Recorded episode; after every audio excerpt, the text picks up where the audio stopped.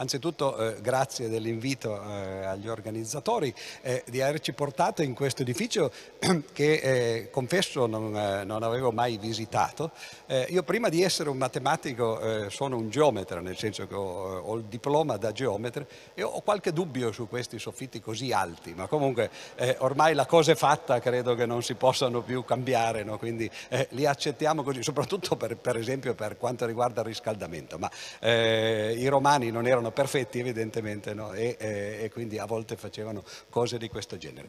Partirei però eh, dalla suggestione che eh, ci ha dato eh, padre Enzo, fortunato, eh, perché eh, eh, ha detto quasi una parola d'ordine che è Cortile dei Gentili. Lui ha citato naturalmente la sua versione del Cortile dei Gentili che è il cortile di Francesco che si fa ad Assisi, ma qui a Roma e poi in giro per il mondo sono stati fatti da, sotto l'organizzazione del Cardinal Ravasi questi cortili dei Gentili che avevano proprio quest'idea di mettere insieme eh, religiosi da una parte e eh, non credenti dall'altra.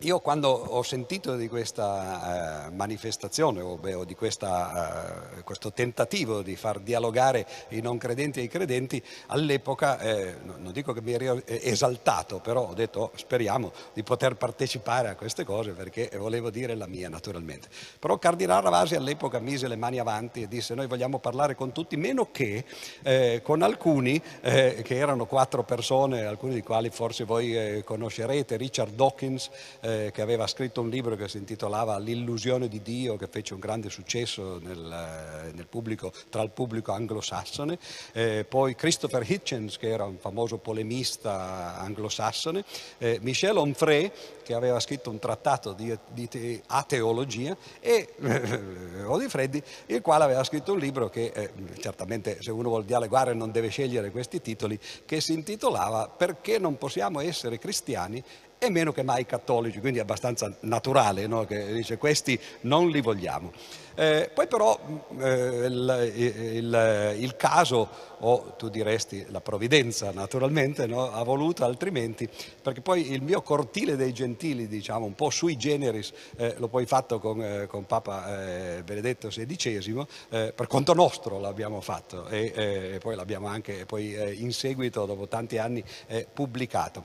E ehm, in realtà devo confessare, anche se non è un peccato, ma come si dice spesso la gente confessa i peccati per prendersene i meriti, no? quindi eh, in realtà no, lo confesso eh, volentieri, che eh, eh effettivamente questo dialogo eh, in parte mi ha cambiato, eh, non, non, è gran, diciamo, un grande outing, non è che questa sera confesso che sono diventato religioso e presto diventerò frate, no? questo non, non, è andata così avanti, però mi ha insegnato qualche cosa che secondo me è, è, perfettamente adeguato alla serata di, eh, di, oggi, appunto di questa sera, cioè il fatto che persone che eh, sono contrapposte e eh, perlomeno per il tema che mi sono scelto, cosa potrebbe esserci di più contrapposto che un Papa eh, che non solo è un credente, ma eh, è addirittura il capo di una Chiesa che ha un miliardo e duecento milioni circa no, di, eh, di, fedeli, e eh, dall'altra parte un ateo invece che non è il capo di niente perché gli atei sono cani sciolti, no? non c'è una Chiesa degli atei in cui poi c'è un Papa, no? perché altrimenti eh, cesserebbe lo scopo.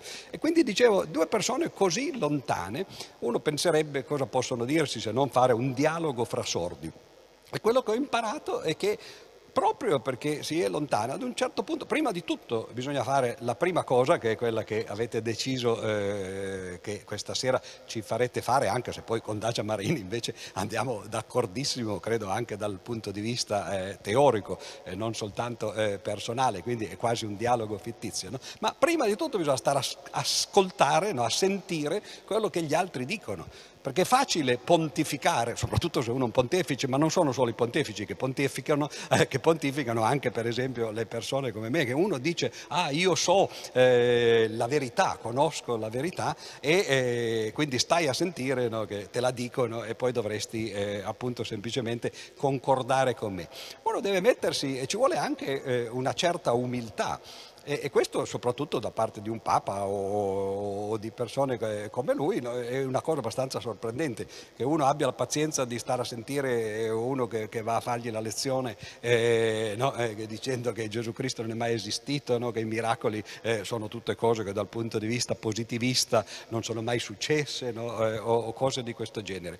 Mi ricorda anche questo eh, un, un, episodio eh, di quando ero ragazzo che ad un certo punto avevo cominciato a seguire i miei maestri ovviamente, in particolare di ateismo, uno dei quali era ovviamente Bertrand Russell che tutti voi conoscerete, premio Nobel della letteratura, filosofo, matematico, che aveva scritto lui, tanto per cominciare, un libro che si intitolava Perché non sono cristiano, al quale naturalmente io poi mi ero ispirato eh, per scrivere il mio Perché non possiamo essere cristiani, che era un po' più modesto, perché eh, dire perché io non sono cristiano, uno potrebbe dire ma a me cosa me ne importa, sono fatti tuoi, no? è una questione personale.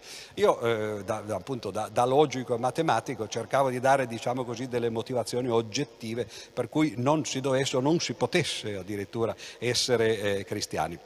E ricordo che poi nella foga eh, anche giovanile così di leggere, eh, non dico tutti i libri che Russell ha scritto, anche perché poi uno non farebbe altro nella vita se vuole leggere tutti i libri di Russell, ha scritto 100 libri e, e, e, e ha vissuto 98 anni, il che vuol dire che almeno in un paio d'anni ha dovuto scriverne un paio no? e, non soltanto uno.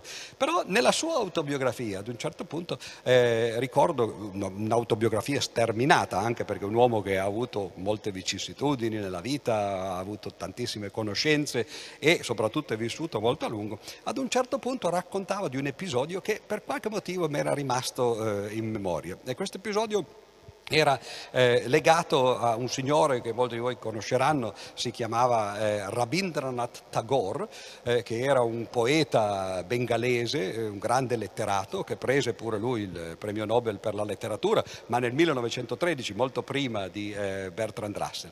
E questo, eh, naturalmente Tagore, appunto venendo dal Begala, era, era, un indiano, era un famoso filosofo induista, che aveva una visione assolutamente contrapposta a quella di eh, Bertrand Russell. Russell era, possiamo chiamarlo così, un positivista, soprattutto in, in quel periodo storico, eh, pensava appunto che la matematica, la scienza, la logica, la ragione fossero il modo di eh, guardare al mondo. Eh, Tagore eh, la pensava esattamente al contrario, in, eh, in qualcuno dei suoi saggi, che, uno dei quali si chiama Sadhana, Illuminazione, lui diceva noi conosciamo l'infinito per esperienza esperienza diretta, perché ogni volta che facciamo un passo percorriamo un certo percorso, ma in realtà richiamando addirittura, forse inconsciamente per lui perché veniva da un'altra cultura, i paradossi di Zenone, eh, un metro come facciamo a farlo? Dobbiamo fare metà e poi un quarto e poi un ottavo e così via. E lui diceva ogni volta che noi facciamo un passo percorriamo infiniti punti no? e quindi anche soltanto camminare no? è un contatto con l'infinito. Due mentalità completamente diverse. E eh, uno potrebbe pensare ma si sono mai incontrate queste due mentalità? Mentalità Russell e eh, Tagore? E la risposta è sì, infatti Russell raccontava nella sua autobiografia di questo episodio e lo raccontava più o meno così, eh, naturalmente cito a memoria e poi eh, in maniera più concisa. Eh, diceva è venuto da noi eh, a Cambridge dove stava lui in Inghilterra questo, questo, pensatore indiano, Russell stava un po' qua che eh, Tagore avesse preso il premio Nobel per la letteratura e lui ancora no, poi ci volle molto tempo perché lui lo prese nel 1950 e Tagore appunto nel 1913. E eh, disse, oh, sono stato a sentire questa conferenza di Tagore in cui ha detto un sacco di cose senza senso, no? Così, tutte, tutte trascendentali, no? Così, metafisiche, eccetera. E poi dopo io sono salito sul palco, eh, sono andato e gli ho fatto una bella lezione di logica. No? E questo è interessante, no? eh, però eh, non so per qual motivo appunto questo episodio mi era rimasto eh, impresso nella memoria. Molti anni dopo, decenni dopo, non dall'episodio ma da quando io l'avevo letto, eh, mi è capitato di trovarmi a Calcutta in uno dei miei viaggi in India e sono andato a visitare l'università che si chiamava appunto eh, Università Ravindranath Tagore. E questo nome eh, mi ritornava no? così e poi ho scoperto tra l'altro che l'università che come potete immaginarvi eh, in India no, le città sono popolose, le università sono grandi, quell'università lì era la casa di Tagore che era di, di famiglia ricca, poi naturalmente eh, aveva guadagnato molto con i suoi libri no, e così via. No? E girando in quell'università mi è ritornato eh, in mente quell'episodio di Bertrand Russell e mi sono chiesto eh, chissà eh, che cosa ne avrebbe pensato Tagore invece di quell'episodio, chissà se ha scritto qualche cosa al proposito. E naturalmente c'era una, una biblioteca, sono andato in biblioteca, c'erano infiniti eh, volumi sulla vita di Tagore, biografia, autobiografia, eccetera. Ho cominciato a sfogliare e in uno di questi nell'indice trovo Russell. O dico, oh, oh, allora vado a vedere e infatti, eh, eh, manco a dirsi, eh, Tagore aveva raccontato questo episodio in una maniera molto diversa perché dice sono andato a fare un giro di conferenze a Cambridge no? E eh, ho detto la mia, no? eh, conferenze che poi appunto erano state pubblicate, dopo la conferenza sale sul palcoscenico un nanerottolo, no? perché dovete immaginarvi, non so se avete mai visto le foto di Tagore, che era probabilmente alto 1,90, si vestiva con un saio esattamente come i francescani, però senza i cappucci eccetera, un saio così, aveva una barba bianca, questi capelli bianchi, una figura veramente ieratica. Bertrand Russell era effettivamente eh, piccolotto no? eh, di natura, dice sale questo nanerottolo che comincia a sbraitare, no? a dirmi delle cose eh, con una voce chioccia, no? perché chi, chi, di voi può, vuole sentire la voce di Bertrand Russell è, è registrata, e, e si, eh, no, non in quell'occasione ovviamente, ma lui parlava effettivamente un po' così, eh, sopratono. E Tagore dice, e dopo un minuto sono salito in uno stato superiore di coscienza. No? E quindi uno si immagina Bertrand Russell che di sotto no, agita il dito e gli fa la lezione e Tagore invece no, che sta eh, vagando con la sua mente chissà dove. Ecco, quello non è stato un cortile dei gentili, non è stato uno di questi incontri, scontri, diciamo così, perché non si è stati a sentire l'altro. Ora però eh, eh, nel caso invece appunto del, del, del, del, mio personale cortile dei gentili come Benedetto XVI, eh, eh, effettivamente era esattamente il contrario l'atteggiamento che lui aveva voleva stare a sentire, anche quando appunto le cose potevano essere paradossali o addirittura magari, eh, tra virgolette, insultanti, perché uno va a toccare proprio la fede. E anzi, eh, quasi stimolava, no? eh, dicendo, eh beh, ma se, sa, se, uno non ha dei dubbi no? e, e, crede, eh beh, quella fede è una fede che, che poi eh, è in vano, come avrebbe detto probabilmente Sant'Agostino. Cioè la fede bisogna metterla alla prova, bisogna andare quasi a cercare coloro che ti dicono i motivi per cui secondo loro la tua fede è mal riposta no? e poi cercare invece ovviamente no, di rispondere, no? ma non sedersi in panciolle, essere felici della, della propria fede e non stare a sentire gli altri. E allora eh, ho capito appunto no, che questo era l'atteggiamento giusto, io ho cercato di seguire la stessa cosa, lui ha fatto eh, varie citazioni di libri eh, nei colloqui che abbiamo avuto. E, e, e, io me le andavo a cercare, mi sono cominciato a leggere no, eh, questi libri.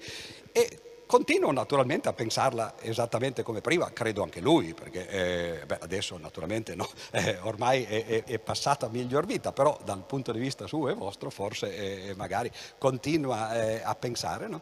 Però che cosa ho imparato appunto da questo, eh, da questo incontro? Ho imparato che Forse i due modi di essere, e adesso cercherò brevemente no, di, eh, di, descrivere questi due modi di essere, forse non sono anzitutto due modi contrapposti. Questo, eh, è, noi, noi, siamo soprattutto in Occidente molto confrontazionali, dico eh, Occidente perché Tagore per esempio veniva appunto dall'India, ma anche in Cina, no, come voi sapete, il simbolo dello yin e dello yang ad esempio, no, eh, che, che, non è una divisione di un cerchio in due parti come faremmo noi, bianco bianco di qui e nero di là, ma ha questi incavi da una parte e dall'altra in cui il bianco penetra dentro il nero, il nero penetra dentro il bianco e poi per aggiungerci un tocco anche nelle parti in cui penetra c'è un cerchietto col colore opposto, no? quindi quasi a far vedere attenzione perché sembra che ci siano contrapposizioni, ma spesso queste contrapposizioni sono invece complementarietà.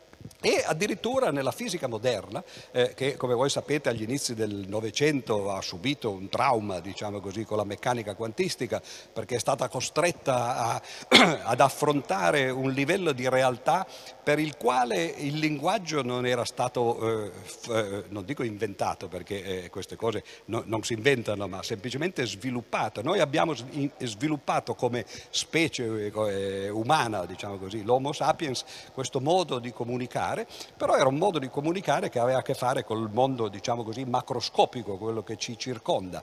E invece i fisici si sono trovati a, a, a dover descrivere un mondo che è talmente microscopico che sta oltre naturalmente la capacità dei nostri sensi, è percepibile solo attraverso le macchine e addirittura soltanto attraverso forse le formule così. Però tutti cercavano, i padri fondatori della meccanica quantistica, di capire quale fosse la metafisica di questa fisica che loro descrivevano, cosa ci fosse dietro a queste formule che poi funzionavano e che continuano a funzionare perfettamente, ma qual era la realtà, come si poteva immaginarsela. E l'idea di, eh, di, questi padri fondatori, cioè Heisenberg, Schrödinger, eh, Niels Bohr, eccetera, è stata eh, eh, un'idea interessante che eh, solo recentemente ho scoperto è esattamente eh, l'idea che poi aveva Heidegger. E, e, naturalmente anche qui uno va a calpestare dei terreni no, che non sono i propri, perché prima ho citato appunto l'esempio che dava il titolo a questo, a, questo, primo intervento, cioè la, la contrapposizione, se vogliamo, vogliamo dirla così, tra scienza e fede, no? eh, tra religione e, e, e matematica. Però eh, ci sono tante altre contrapposizioni. Per esempio eh, eh le filosofie, come voi sapete, sono divise in, in due grandi gruppi.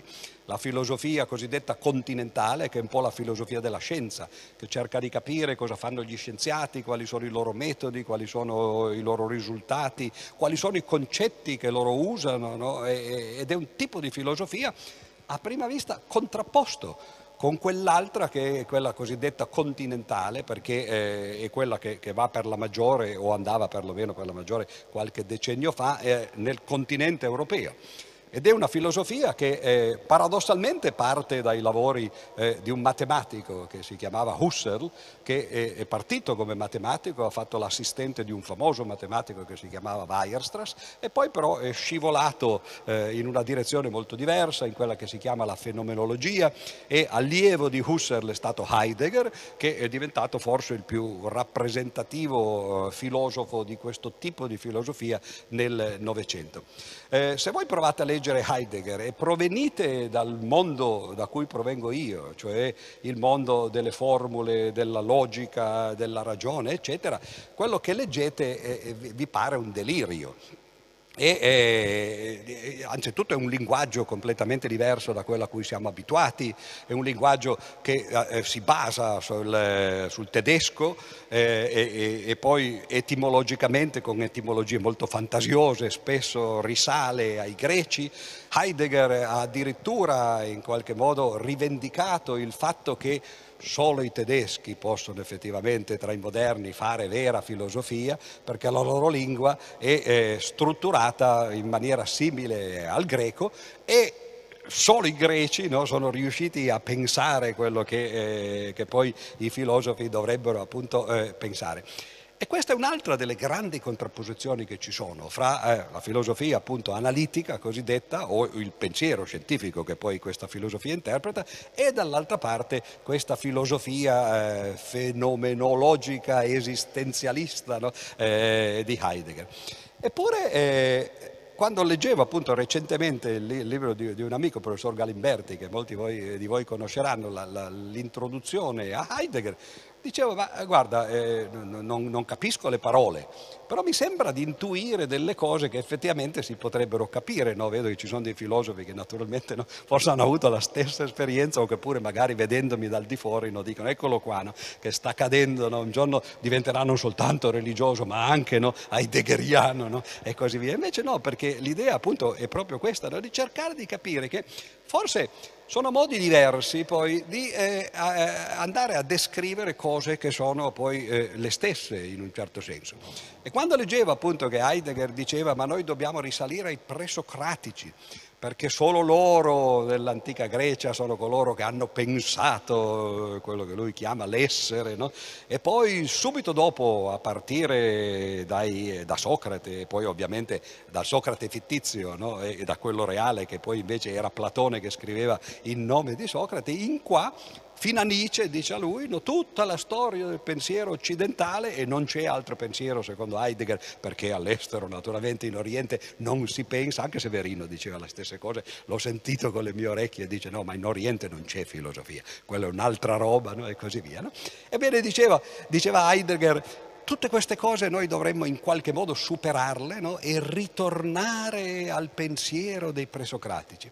La cosa straordinaria è che i padri della meccanica quantistica che, ai quali alludevo eh, poco fa hanno cercato di fare esattamente la stessa cosa. Se voi leggete un libro come quello di Heidegger, pardon, di Heisenberg, qui adesso poi naturalmente uno passa nell'altro no, e diventano un'unica cosa, no, come nei film, no? eh, il libro di Heidegger che è invece un, uh, eh, di Heisenberg, che invece è eh, uno dei padri della, della meccanica quantistica, che si chiamava Fisica e filosofia. Uno potrà dire sì, chissà che filosofia poteva scrivere un fisico, però attenzione perché con un personaggio come lui eh, insomma, bisogna bisogna essere guardinghi perché eh, quando eh, Heisenberg era giovane eh, arrivò alla fine delle superiori e aveva di fronte tre strade e in tutte e tre eccelleva e doveva decidere che cosa fare della sua vita. Una era eh, la scienza, diciamo così, andava benissimo in matematica naturalmente no? e quindi poteva intraprendere la carriera scientifica, ma andava anche benissimo in filosofia e, e, e, quindi poteva fare quella via lì e naturalmente era un ottimo pianista e dice ma che cosa faccio? Mi metto a fare il musicista invece professionista oppure no? Scelse una di quelle, scelse la, la, la, la scienza e poi la fisica, ma avrebbe potuto scegliere un'altra delle due, probabilmente sarebbe diventato un grande pianista o un grande filosofo, ma la filosofia gli era rimasta qua. E infatti scrisse un libro che si intitola Fisica e filosofia, che vi consiglio perché è un bellissimo libro di divulgazione, non c'è una formula dentro naturalmente, in cui dice esattamente le cose che diceva Heidegger. Dice ma se noi vogliamo cercare di capire di che cosa sta parlando la meccanica quantistica e non possiamo usare il linguaggio che è quello che la fisica ha usato dal, dai tempi appunto di, di, di Platone fino alla fine dell'Ottocento, Dobbiamo cercare un linguaggio che è qualcosa di precedente a questo, e cioè andare ai presocratici. Schrödinger, che eh, veniva da una, una, una, cultura leggermente diversa, perché era austriaco e, ovviamente Germania e Austria, benché parlino lo stesso linguaggio, sono, sono, hanno, hanno, culture molto differenti, eh, Schrödinger addirittura scrisse un libro che si intitolava La natura e i greci in cui diceva esattamente queste cose. Poi si scopre tra l'altro che Heidegger e Heisenberg si conoscevano, eh, che eh, hanno avuto addirittura anche loro dei dibattiti eh, dal punto di vista filosofico in cui cercavano di mettere insieme queste visioni. E allora eh, quello che sto cercando di dire è che forse ci sono effettivamente mondi contrapposti o che appaiono contrapposti quando uno li guarda dal proprio punto di vista, dal proprio punto di osservazione, dalla propria prospettiva e che però forse quando poi eh, uno si, si, mette dal punto di vista eh, del, di, di, quello che sembra sembrare opposto appunto agli inizi poi in realtà appaiono se non esattamente le stesse cose perché sarebbe eccessivo pensare no, che, eh, che effettivamente tutti pensano le stesse cose solo che le dicono no? in, in, maniere diverse e con parole diverse, però che perlomeno ci possono essere dei grandi punti di contatto tra eh, quello che si fa da una parte e quello che si fa dall'altra. Ma questo eh, eh non è soltanto vero per le grandi contrapposizioni, ragione contro fede eh, o scienza contro umanesimo, è vero anche all'interno delle varie discipline. Ho citato per esempio Platone, no? eh, en passant, ma non lontano di qui, se uno va eh, in Vaticano, eh, voi direte, ah, insiste, ma questa volta come eh, dal punto di vista dell'arte andate a visitare le, le, stanze di Raffaello, in una di queste c'è quel grande dipinto eh, che è le, le, scuole di Atene, anche se si chiama la scuola di Atene, in realtà dove sono raffigurate le scuole filosofiche dell'antichità. E ce l'avrete tutti in mente questo dipinto, al centro ci sono i due grandi filosofi, eh, Platone e Aristotele, e lì vengono rappresentati presentati come contrapposti, perché uno punta il dito verso il cielo, naturalmente Platone che punta verso l'iperuranio nel quale ci sono le idee che non a caso si chiamano platoniche e quell'altro invece lo punta giù perché ha la sua etica eh, sotto braccio no?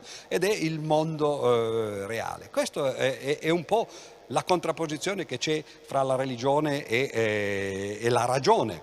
La ragione parla dell'aldiquà, cioè di questo mondo, quello che indichiamo col dito basso di eh, Aristotele. La religione parla dell'aldilà, che è un altro mondo, appunto, nel caso di Platone delle idee platoniche, nel caso dei religiosi eh, ovviamente no, di Dio e, e delle gerarchie che, eh, che, che, lo circondano e così via. E quindi anche all'interno della filosofia eh, ci sono queste due contrapposizioni e credo che fosse un poeta, mi, mi sembra che fosse Coleridge, se non sbaglio, che diceva gli uomini nascono sono platonici o aristotelici. E questo è interessante perché ti suggerisce l'idea che non è che tu scegli, non è che fai una scelta di campo, dici io voglio essere razionale o ragionevole, oppure dall'altra parte invece no, voglio eh, essere l'esatto contrario ma è eh, semplicemente la nostra natura che più o meno fa sì che tutti e due abbiamo queste tendenze, però in ciascuno di noi, se vogliamo metterla in termini fisiologici un po' brutali, tutti noi, eh, qui dentro perlomeno, quando poi usciamo fuori c'è da dubitarne, ma tutti noi abbiamo un cervello dentro la testa no? e, e questo cervello è diviso in due emisferi si è tanto parlato della lateralizzazione delle funzioni del cervello, no? il cervello sinistro che è quello razionale, eccetera, no? e quello destro. Poi le cose sono più complicate ovviamente, no? oggi forse questa metafora non va bene, ma per quello che stiamo dicendo secondo me funziona. Cioè, abbiamo tutti e due eh, gli emisferi nella nostra testa, ma questi emisferi anzitutto sono collegati fra di loro. C'è un corpo calloso che li mette in comunicazione uno con l'altro e se voi lo recidete questo corpo calloso, se fate no, una, questa operazione schizofrenica di dividere gli emisferi, succedono dei pasticci, perché uno per esempio parla eh, con l'emisfero linguistico, che, che è appunto quello sinistro, dice delle parole per esempio microfono, ma non riesce ad associare alla parola l'oggetto che, eh, o, o, l'immagine di, di, di, del, eh, dell'oggetto che corrisponde a quella parola. E viceversa vede l'oggetto e non gli viene però la parola, o se gli viene no, no, non sa che, eh, che, è collegata con quello. Quindi gli emisferi ci sono, sono collegati e poi ovviamente noi tutti siamo asimmetrici. Se non ci credete prendete una foto, fatevi fare, se non ce l'avete una foto presa da davanti. E, eh, e, poi mettete uno specchio in mezzo all'immagine della vostra faccia no, che eh, a voi appare simmetrica e vi accorgete come eh, raddoppiando la metà sinistra o la metà destra ovviamente no, succedono eh, cose molto diverse, eh, apparite come due persone, persone quasi diaboliche, no, eh, tra l'altro coloro che si pettinano, vedo alcuni che lo fanno con una riga no, da una parte del, della testa, io da quel momento adesso mi pettino indietro perché almeno questo non lo voglio evitare, ma se voi avete la riga da una parte e raddoppiate quella, quella figura, una delle due immagini ha due righe con una bella banana in mezzo, così, e l'altro invece scompare no? e così via. Noi siamo asimmetrici in tutto quello che è, è la nostra fisiologia compresi i due emisferi del cervello. Quindi certo che abbiamo tutte e due le visioni del mondo, no? la visione razionale, diciamo così, e la visione istintiva, eh, o quella che chiameremo scien- quella scientifica e quella umanistica. Però in ciascuno di noi uno degli emisferi è leggermente, o magari a volte un po' troppo, no? prevalente su quell'altro. E questa idea appunto di Coleridge di dire si nasce eh, platonici o aristotelici vuol dire che eh, qualcuno ha un emisfero che, che, che, lo porta verso l'aldilà, cioè le idee platoniche, e l'altro invece ha un emisfero che lo tiene di più eh, nel, nell'aldiquà. Succede ad esempio, eh, appunto questo è un esempio tra i tanti che si possono fare nella filosofia, succede nella letteratura, visto che tra poco eh, Dacia ci, ci, racconterà appunto il, il, il, suo punto di vista proprio sulla letteratura. Pensate per esempio, se si può ancora parlare di queste cose, perché eh, sono due scrittori russi però purtroppo no, eh, che sono Tolstoi e Dostoevsky. Anche lì due persone più diverse, due letterature più diverse non si potrebbero immaginare. Thomas Mann ha scritto, eh, io non è che sia un critico letterario, eccetera, non, non mi voglio eh, far bello di cose che non so, però in uno dei eh, volumi che, che, avevo, credo, di Tolstoi, c'era una prefazione di Thomas Mann e lui diceva eh, Tolstoi e Dostoevsky sono due mondi diversi, perché Tolstoi era lo scrittore della carne in un certo senso, della realtà, no? come potremmo dire, e dall'altra parte invece della ragione anche, no? così. Dall'altra parte Dostoevsky era lo scrittore dello spirito. Tra l'altro è interessante perché ricordo che eh, Thomas Mann poi faceva una chiosa, che però detta da lui, che mi sembrava più pendere dalla parte di Dostoevsky che non dalla parte di Tolstoi, e dice, e voi sapete che non appena uno comincia a parlare di spirito, no? e lì le cose cominciano a essere traballanti. Quindi anche lui sapeva che i suoi fondamenti no? in un certo senso erano traballanti. Ebbene, quelle due letterature in fondo non sono completamente diverse, c'è chi, eh, chi, è per Tolstoi, chi è per Dostoevsky e spesso uno che eh, ama uno dei due scrittori non riesce a sopportare l'altro no? e eh, anche se poi Tolstoi negli ultimi anni della sua vita divenne come Dostoevsky, no? infatti quando scappò eh, dall'ultima settimana della sua vita da sua moglie eh, eh, proprio alla fine no? aveva i fratelli Karamazov sul, sul tavolino da notte e così via, quindi alla fine uno può anche diventare il, il suo alter ego.